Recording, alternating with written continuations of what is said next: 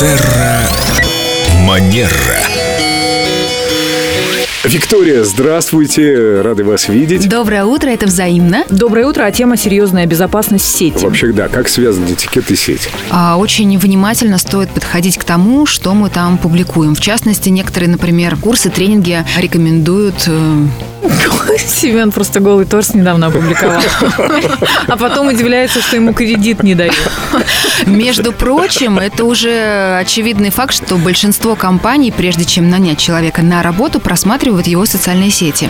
А некоторые компании даже просят указать в резюме ссылки на ваши социальные сети, чтобы посмотреть, что именно вы там Ой, выкладываете. надо почистить. Поэтому будьте предельно внимательны и аккуратны, конечно. Я думаю, что в спасателе Малибу меня возьмут с Подожди, удовольствием. в рестлеры возьмут, опять же.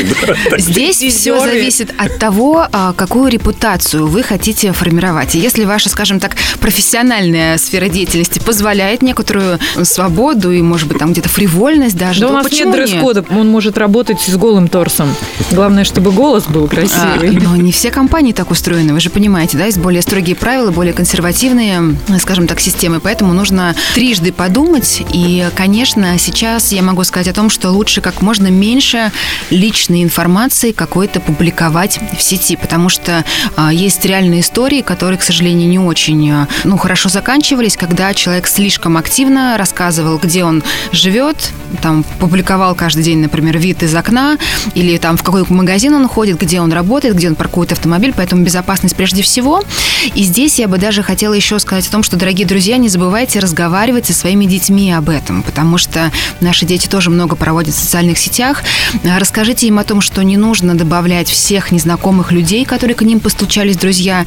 И более того, однажды на одной из конференций по этикету один из экспертов рассказывал, что он взял такую практику, что раз в неделю он садится со своим ребенком за компьютер, открывает его ну, сеть ВКонтакте или там что, и просто просматривает всех друзей и спрашивает, если он видит какие-то незнакомые взрослые лица, спрашивает своего ребенка, а кто это и что ты знаешь там об этом человеке. Боже, вы рассказываете, у меня мурашки. Это очень серьезная тема. Но это необходимо сделать, предупрежден, значит вооружен, поэтому будьте внимательны. А может ли жена вот э, также со своим мужем просмотреть его подруг ВКонтакте?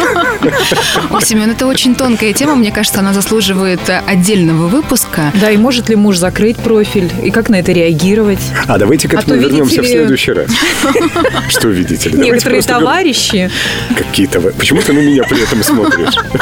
Ох, я думаю, это действительно тема отдельной программы. И к этому мы вернемся в следующий раз. А сейчас музыка на Эльду Радио. До новых встреч. Спасибо, Виктория. Терра Манера.